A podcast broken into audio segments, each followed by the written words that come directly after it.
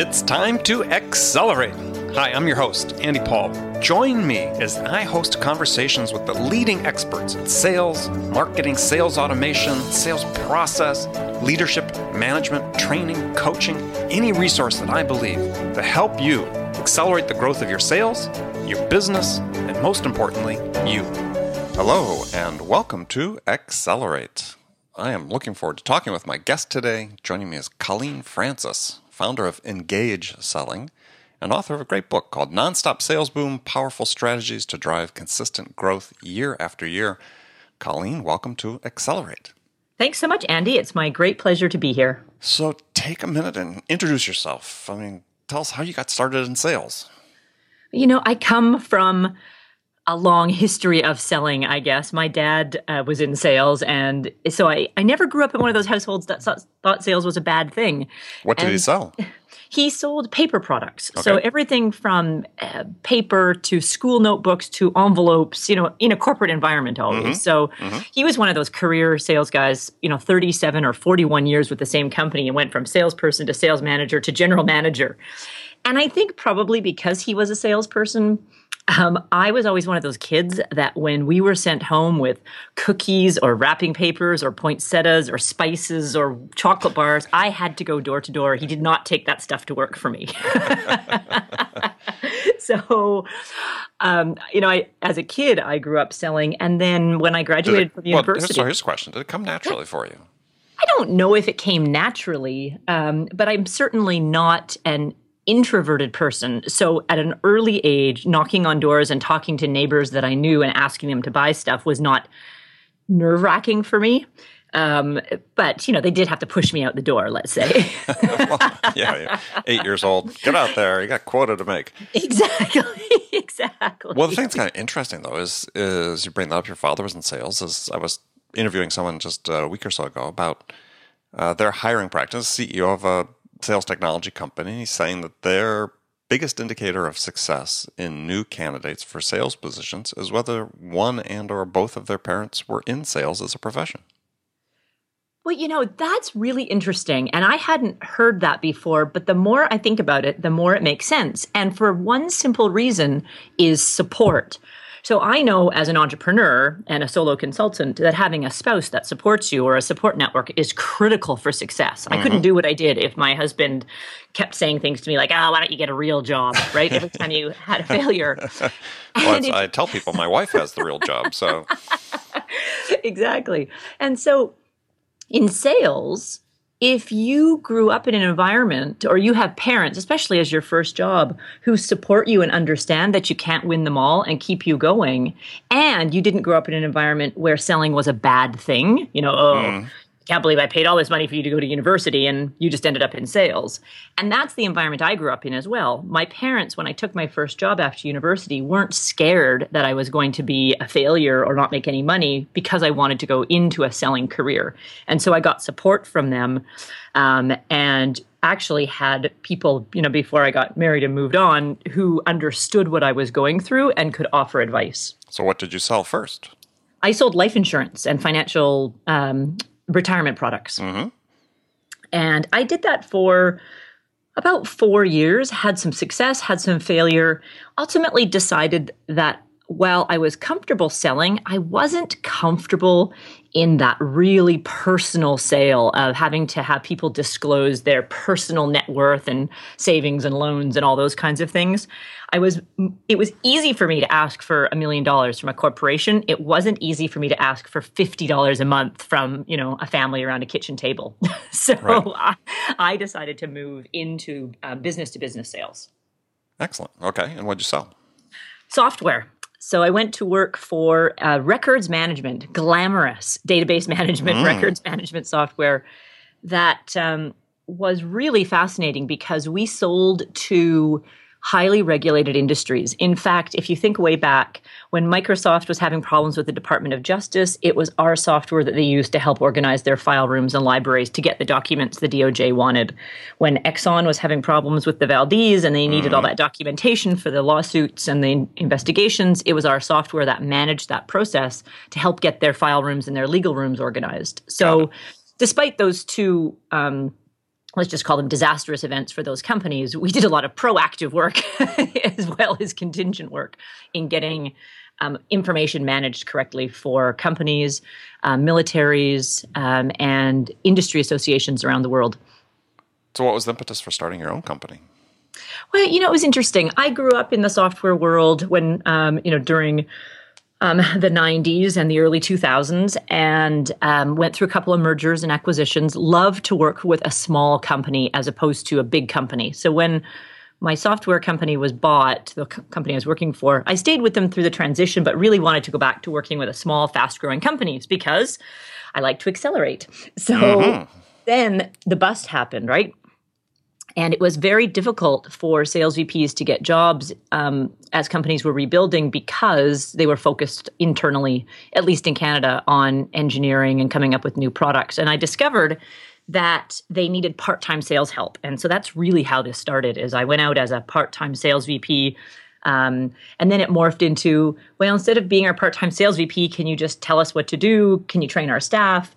And so it really morphed into a consulting training um, company and then seven years that was 2001 august of 2001 and then um, about seven years later my husband who was the cto of a internet big internet security company publicly traded decided he wanted out of that corporate um, rat race and came to work with me. So now it's the oh, two of I us. didn't realize that. Very yeah. interesting. Okay. Yeah so we've been working together now for eight years. Still married Still married. Excellent. Good no work. murder suicides, no divorces. Very well done. Not everybody can make that claim, so that's that's great. I'll have to exactly. try to inspire my wife to join me as well. We'll have to, have to hold you up as the the example. There you go. I'm happy to be the poster child. All right. Well, we'll make that connection there. So. I want to talk about an article you recently published, uh, which I really enjoyed, uh, called "Does Your Sales Process Need a Checkup?" And because uh, gosh, I, I talk about this a lot with with companies, and I talk about a lot with guests on the show. Is is you know too often there's sort of the set it and forget it attitude toward process. Yes. And um, or managers say, oh, it's not about the process, it's about the people, and so on. But but it really is about the process. I mean, at heart, it starts with the process. Yes. Well, you know, it's interesting to me too. Um, is that I don't believe that companies have a have as much chance for success if they overlay an artificial process on top of the customer's buying process. Mm-hmm. So I know that there's all sorts of debate about, well, you know, your customer has a process, so you have to have a process, otherwise you're, you know, going to fail. Well, in fact, I see more um, tension in the sales process when a salesperson is trying to lead the customer through something that's not comfortable for them. So what we find is that companies who and have and by them you mean either the buyer or the seller. Exactly. Right. Exactly. So um, what we find is that you want to have a process that's dynamic. Now, yes, there's always going to be a natural um, buying or selling process, right? So, you know, people need information. they have to talk to you. Um, they need to see a proposal, and you have to close them. Okay, so there's some buckets of of um, of a process that have to happen, but who you need to talk to and how you need to get to them and what questions have to ask and whether or not you do trials or solution development and who pays for that all those nuances are going to change depend on who you're selling to and also where the seller is in their own buying process, how educated they are already. But there's there's research just came out recently, and get your take on this. Is saying that uh, companies that actually document their selling process, uh, you have a much higher win rate than those that don't. I mean, so yes, I would say you'd agree that it does need to be at least documented. You need to have a baseline of understanding that you're training people towards. Oh, absolutely. Sorry, and, and maybe I get I get sometimes sometimes the language gets a little bit tangled up. You know, there's a sales process that, you know, when you're in front of the customer and you're actually talking to them and gathering information. Person to person interaction, right? Yeah. And then there's the um, the funnel. If you could see me right now, I'm I'm, making, I'm a, making, a, a, making funnel a funnel. your, your, hands rising above your shoulders. Exactly. Yeah. And so yeah, the steps that you have to follow in order to get the the prospect from a lead to qualified to close. Yes. And those kinds of things need to be documented because you can't coach a salesperson if you don't have an objective internal language for how to guide a prospect through the through the sales funnel. Well, okay. So the question then about your article, were you referring to the uh, more documented sales process needs a checkup, or the individual's process they use to you know navigate the individual steps with the buyer? well, I was talking about both. Okay, right. well, let's talk about both because this is this is something that that Yeah. I think is really critical for listeners that you know could be a sales manager or an entrepreneur. Is that get back to this sort of set it and forget it attitude? Yeah. is is yeah they may have heard yeah we need to document our sales process or we're going to document it but then we're going to put that document away somewhere Yeah. and I, and I think that that gosh well, we'll we'll talk about this and with some regularity is managers need to sort of take a look at their sales process as if they were a new hire into the company I'm a brand new VP so what am I going to do with the sales process right Yeah. a new set of eyes what's your thought about that Well, you know, I think that you raise a really good point. Um, you should ne- uh, nothing in sales should be set and forget, and there's two reasons for that. One, if you're going to go through all the um, the work in actually documenting it um, because it's valuable, then you need to use it. If you just put it in a drawer somewhere and never use it and never train new hires or never review it with um, old hires, let's just call them veterans, then what's the point? Um, on the other hand, a sales process has to be dynamic. The buying process has changed, period. Um, and the way people come into your company have changed. And this is one of the things that um, I'm really passionate about right now is if a buyer comes to you in the middle of their process, you have to have a sales process that is adept at saying, okay, you're, you know, you're at our documented stage four. That's okay. We're not going to force you back into stage one. So of course they do though yeah, well, it's terrible because I see that happening all the time. yeah, I, I make the point with with salespeople is that you know when you're in that situation, and, it, and yeah, some leads are going to come in through inbound, some are going to be proactively developed. But if somebody's Yeah. coming in as an inbound lead, as you yeah, you need to look at them and say, okay, where are, where are they in this funnel? And for gosh sake, don't start with your corporate overview pitch the first time you talk to them because Yeah. they've got that information already. So here's the other thing, though, is let's doc your and you know I would guess that if you looked at that study that you showed that said sales companies that document their sales process are more successful, one of the things they're probably doing is they're documenting the sales process as executed by their most successful people. Um, what a lot of people make the mistake of doing is documenting a sales process. They say, okay, here's how we need to sell. What they need to be doing is going to their most successful salespeople who are over quota today in today's market and say, how do you sell? If we can document that sales process, then we can leverage it to every other person in the company. I mean, if Bob is successful in one market, um, and you know his market's not an anomaly for some reason, uh, meaning you know it's greenfield or uh, you know there's regulations that are allowing him to be successful. Then there's no reason why Mary can't be successful using Bob's process in another territory. And so another reason for not setting it and forgetting it, as you said, is you want to make sure that it's dynamic. That every year you review it and say, hey, has anything changed? Are our buyers responding more positively or more negatively to one area? Are they coming into us in a different way? Are we getting leads in a different way? Yeah. So, I mean, absolutely. So, I mean, one of the issues obviously is does Mary have the same basic capabilities as Bob? I mean, that's Yeah. one thing to make it hard to hard to replicate. But yeah, absolutely right. Is is start there? I think is a great a great way to proceed. So, But Question. if I can just, uh, just Sure. stop you for one second, but another interesting point there is if you can document your sales process based on what you know is working in the marketplace, you can actually use that to help guide you in your new hires. Because now we say, here are the steps that we know that it takes to be a success in our market. So let's use that as a guidepost to understand the capabilities of the new hires coming in. If we know, for example, that the needs and solutions is the hardest part of our sales process. And it typically takes our top performers three months to go through. And in order to be successful, you have to be really persistent, really curious, really creative. Then we can make sure to test for that when we're hiring. Um, on the other hand, if we know that negotiation is a really tough spot for our people and that we need to follow very rigorous, you know, negotiation tactics, we can test for that and make sure we're hiring the right people and then training the people we do have in those areas. exactly. Or hiring contract managers and let salespeople not negotiate to yeah sell and exactly sell, right? yeah exactly but you can structure your organization based around the skills that are required to be a success in your marketplace Well, I think that's a great a great point for people listening. Is is yeah, pay attention to what's working, and then yeah, map map your process against what works. Yeah.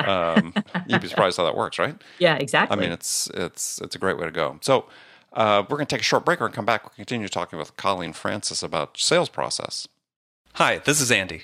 Connect and Sell is used by sales reps at nearly a thousand companies, including hundreds of technology startups and several Fortune 500 companies, to overcome the challenges of getting prospects on the phone. Companies using Connect and Sell grow their revenues faster by enabling their sales reps to have more sales conversations in 90 minutes than they could otherwise achieve in an entire week. Connect and Sell can be deployed directly to your sales reps, or you can take advantage of their outbound on demand service, which delivers qualified prospect meetings scheduled directly on your sales reps' calendars. Visit connectandsell.com to learn more about how Connect and Sell can start filling your pipeline today. Welcome back with my guest today, Colleen Francis. And we've been talking about sales process, about giving your sales process a checkup. Uh, one last question on that, and then we'll move on to another topic. And sure. So, what are in your mind? What are the warning signs that managers need to pay attention to? to Say, okay, yeah, we've got a sales process we really need to pay attention to. It's you know what what do you see in your clients that that happens? It's the red flag waving. Well, there's a couple of things. Um, one, if you're if you are doing um, rigorous coaching by that. You're in front of your salespeople on a one-to-one basis let's just say um, on a weekly basis which you should be doing. And you see that people are arbitrarily um, missing steps or implementing steps in a process or they're not able to articulate what they're doing. Um, those are red flags Okay. So, um, if things are stuck in the pipeline, so if you're looking at your sales pipeline and you notice that people have deals that are stuck for longer than on average, you know, 30, 60, 90 days in each of those categories, or they're not filling the pipeline at the top end, um, those are red flags as well that you might have a sales process problem. Or if you see a sudden spike or a sudden um, drop um, in a, a boom or a bust in your sales results and I'm not saying, of course, if you see a sudden boom, everyone's thinking, yay, we don't have a problem. Um, but if you can't figure out what has caused that boom, then it should be cause for alarm because you don't want to create success on um, by accident. You want to create success on purpose, and so you need to understand what's causing that boom so you can replicate it month over month. Right. So actually, yes, being deliberate is really important. So yes. yeah, things happening on autopilot not so good. Even if you're being successful, you as a manager need to make sure that you're really understanding why things are happening. Exactly. And and I would advocate for companies for sales managers really gosh, at least twice a year really start deconstructing your sales process again because the changes that are happening in the marketplace are happening very quickly. And yes. much better to be proactively examining how you're going to work with those changes than be purely in reactive mode. So think about at least twice a year. This is what I would advocate tear it up, look at it. You know, not necessarily tear it up with the salespeople, but you know, in your own, start looking at it, look at the metrics, see what's happening. Yeah. Um, and then don't be afraid to change because the world is changing and you need to be changing too. Absolutely. And, you know, I want to reiterate that don't be afraid to do that even when things look like they're going really well, because far too many managers are saying, Whoa, things are going so well, I don't want to fix it. It's not about fixing it, it's understanding why you're doing well. Someone once said to me, my business mentor, Alan Weiss, it doesn't matter that you know you're good. It matters that you know why you're good. Mm-hmm. Because when you know why you're good, you can replicate it amongst other people in the organization or with yourself over and over and over again. And that is a message more sales managers need to hear because far too often we say, I'm going to take a hands off approach because everything is going well. I don't want to screw it up. yeah, no, you always need to be engaged. Absolutely. So that was a good sort of good segue. You had brought up the the boom and bust cycle before. You know, in your book, Nonstop Sales Boom, you start talk about strategies to drive consistent growth. So, what is the cause, or what are the causes of this continuous sort of cycle of boom and bust we see? You know, let's say on a more micro level. I mean, irrespective of what's happening out in the larger economy, yeah, I think you look at most companies they go through this unless it's sort of independent of what's happening in the, the world at large. Absolutely. So, what are the primary causes of that cycle of boom and bust? Well, one of them is simply that salespeople take their foot on the off the prospecting gas when they fill up their pipelines. And I mean, we lose focus because we love to close. And so when the pipeline is full of leads and we're busy closing, negotiating, writing proposals, we stop prospecting. And I see this all the time. In fact, the, the client that I'm working with this week, when I first started working with them, we could see a direct correlation between um, opportunities created in their pipeline and closes. And on months where they had really high closes, they had no opportunities. And on months where they had lots of opportunities, they had no closes. And we simply could point out they only prospect when they have nothing else to do. so, so, what was the solution for them?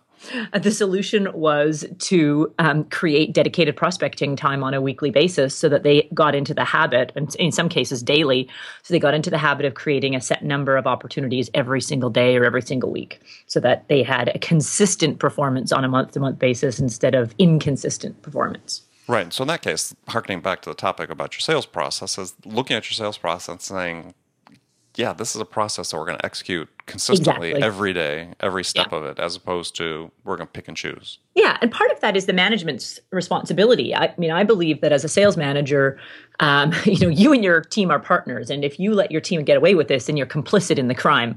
So it's critical that you coach them on a weekly basis, and that you pay attention to both the front end and the bottom end of the pipeline, because um, my observation of coaching conversations is that it's really easy to get caught up in what's going to close and what do I need to help you close it because again, it's what everyone likes to talk about.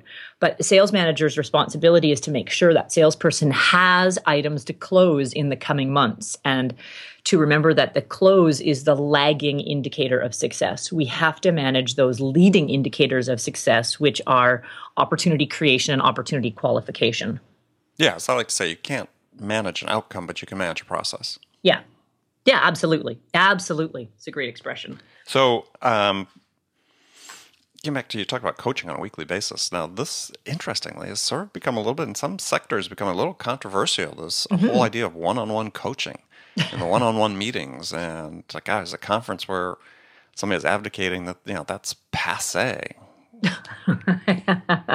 I mean, I'm guessing that that person has never had a top performer um, Well, no, this was, mentality. uh, well, I don't know. This was a fairly successful company that they were, but he's advocating. I thought, well, that that hmm, not sure. I not sure I buy into that. Yeah, no, I don't buy into that at all because uh, all the research that I've seen and all the research that I've conducted on my own show that when salespeople are coached for half an hour um, a week, one on one, their performance increases to you know upwards of 105, 107 percent of quota.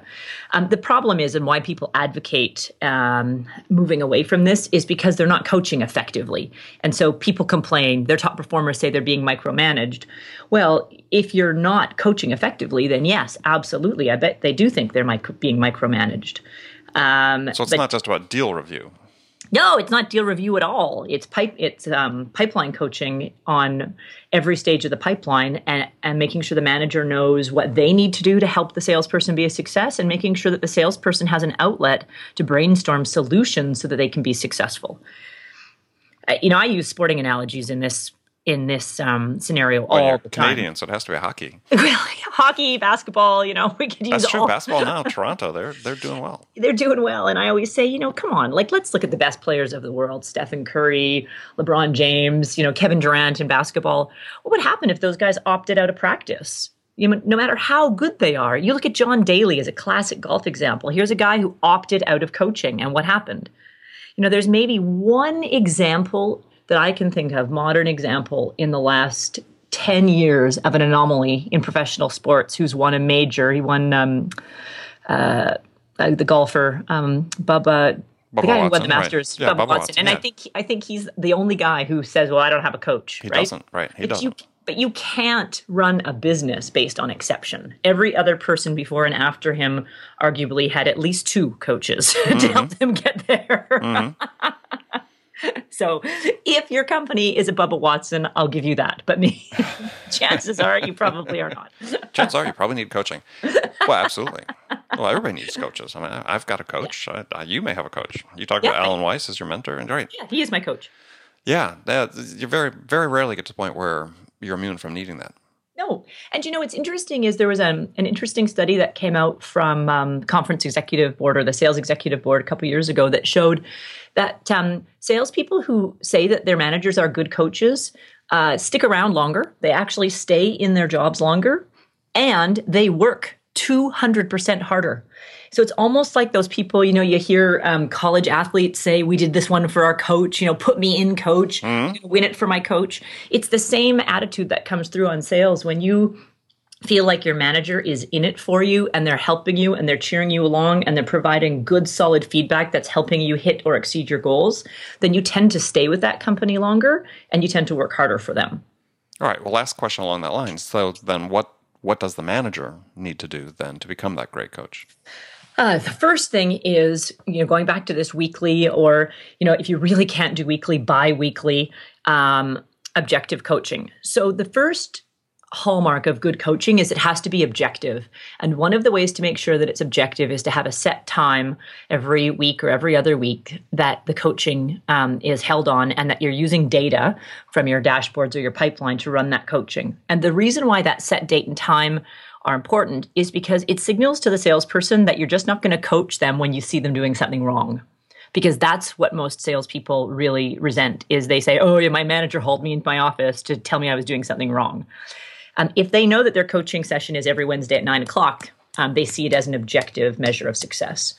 Uh, second of all companies need to have managers who are managers and not player coaches because when you're a player coach, meaning you're selling against your salespeople, salespeople always have a low grade or sometimes a high grade um, level of resentment for you because they mm-hmm. feel like you're competing, and you will never prioritize coaching when you're a individual performer as well. No, I think that's a great, especially for smaller companies. A great suggestion is yeah, if you have yeah. a sales manager, the sales manager needs to be a manager. Yeah, if they're out there competing for orders or uh, with their team, yeah, the level of trust is never going to be built up. Yeah, absolutely. So coaching from um, coaching from the data and then asking questions. Sometimes we do have to be prescriptive and say, here's what I think you should do. And then ask the salesperson, what do you think you should do? And if the salesperson has great ideas, then say, hey, you know what? I think your ideas are better. Let's do those instead. Um, and then the critical piece is the accountability. So I believe that great coaches start their coaching session by reviewing the last coaching session. Okay, so let's talk about what's happened since you were here. Mm-hmm. You, you, were, were going to do A, B, and C. Did those things get done? What were the results? Do we need to, you know, review, update? What, you know, or why didn't you get them done? Because a test is always in every coaching session. Am I testing for willingness or ability? Um, is this person willing to do what it's going to take in order to be successful? And if so, that's great. We just have to train them on what they have to do. And is this person able to do? So maybe they're willing, but they just don't know how. So those mm-hmm. are two mm-hmm. different issues to resolve. And we need to test for that because if they continue to show signs of unwillingness, then we're. Uh, potentially in a different situation. yeah. Yeah. You need to help encourage them to find another career, right? Yeah. All right. Well, excellent. Well, good. Well, we're going to move to the last segment of the show. I've got some standard questions I pose to all my guests. Now, the first question is a hypothetical scenario. And in this scenario, you, Colleen, have just been hired as a new sales VP with a company whose sales have stalled out. And okay. they want to get unstuck and turned around. And so CEO is really looking at you to make this happen. So, what, what two things could you do your first week on that job that could have the biggest impact? The first thing I would do is um, go out and make sales calls with every one of my salespeople. If they were inside salespeople, I would sit on the phone, plug into their phones, and listen to what was going on. No judgment, just gathering firsthand evidence. Um, at the same time, I would pick up the phone and call existing customers to find out why they did business with us, um, and why they're continuing to do business with us. Um, and I would call customer if the depending on the type of business it was, if we had customers who were existing customers but put us in competitive situations. In other words you know they're thinking of replacing us. Mm-hmm. i would call and try to get some um, real-time feedback on why they felt they needed to look another place.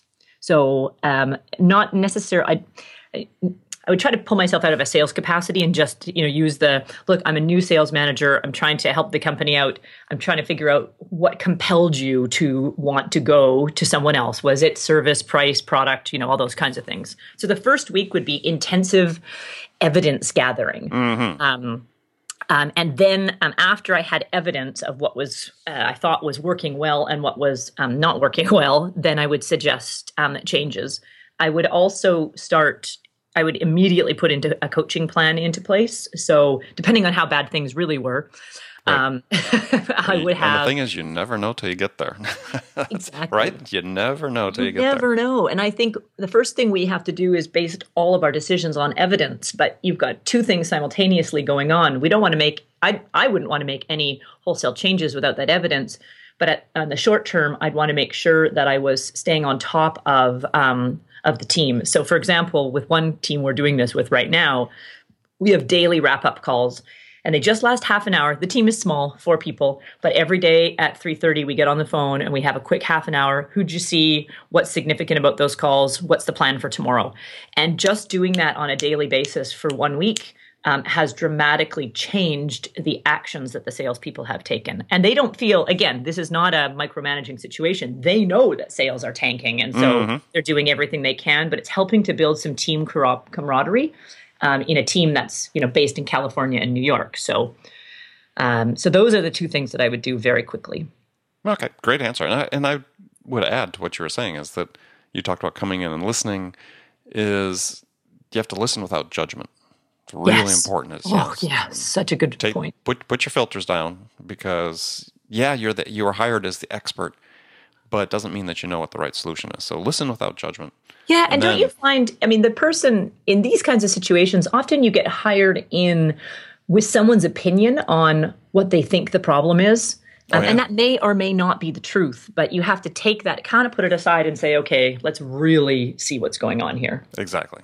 Okay, some rapid fire questions for you now. You you can give me one word answers. You can elaborate. We'll let you get more than one word answers if you want. okay. So the first one is when you, Colleen Francis, are out selling, what's your most powerful sales attribute? Honesty or genuineness, I guess is maybe a better word. Okay. Who's your sales role model? My dad. What's one book every salesperson should read other than your own? other than nonstop sales boom. Mm-hmm. um, I think you should read Million Dollar Referrals from Alan Weiss. Okay, a great, great book. Uh, and question. oh, and one just one more sure. because it's brilliant is Triggers by Malcolm um, uh, by uh, Golds. um, no, no, no. The um, the coach Marshall Goldsmith. Oh, Ooh. Marshall Goldsmith. All right, okay. Triggers yeah. behavior change book. Ooh. All right, excellent. Okay, you got two. Perfect. All right. So, last question for you is what's on your playlist these days? What's on my playlist? Well, um, funny you should mention that, but right now the Tragically Hip is on my playlist because mm. I'm just thinking about the. He's a, a good. Gord Downie is a um, Canadian idol in the music scene, and he's just announced some devastating and heartbreaking um, medical diagnosis. So he is on my playlist right oh, now. What? What? I didn't hear that. What? Yes, um, inoperable terminal brain cancer. Oh, geez. Yeah. So, so that's a sad way to end this. Yeah, I was gonna no, say. But sort of a downer for them, but I know. I'm sorry about that, but you just hit it right when I was thinking about it because the news just came out today. well, that's too bad. Yeah, I hadn't had a chance to read that yet. Okay. Usually, though, it's Coldplay. Coldplay. Okay. All right. Well, good. Well, Colleen, I want to thank you for being on the show. It's been great. Uh, tell people how they can find out more about you. And they're more than welcome to visit any of our website properties, which can all be get to, um, they all come together at engageselling.com. Um, our blog and our YouTube site, um, Facebook, Twitter, um, and our website all are full of um, free articles, videos, podcasts, all sorts of things that they can use to improve their sales. Great. Well, again, thank you very much. And remember, hey, my friends, pleasure for being here. Thank you so much. Oh, yeah. And thank you for now you can get on with your day up there in beautiful Northern California. Yes. And uh, for listeners, thank you again for joining the show. Remember, make it a part of your day every day to deliberately learn something new to help you accelerate your success. And one easy way to do that is to make this podcast accelerate part of your daily routine, whether you're listening on your commute, in the gym, or as part of your morning sales meeting. That way, you won't miss any of my conversations with top business experts like my guest today, Colleen Francis, who shared her expertise about how to accelerate the growth of your business. So, thanks for joining me. Until next time, this is Andy Paul. Good selling, everyone. Thanks for listening to the show. If you like what you heard and want to make sure you don't miss any upcoming episodes, please subscribe to this podcast on iTunes or Stitcher.com. For more information about today's guest, visit my website at andypaul.com.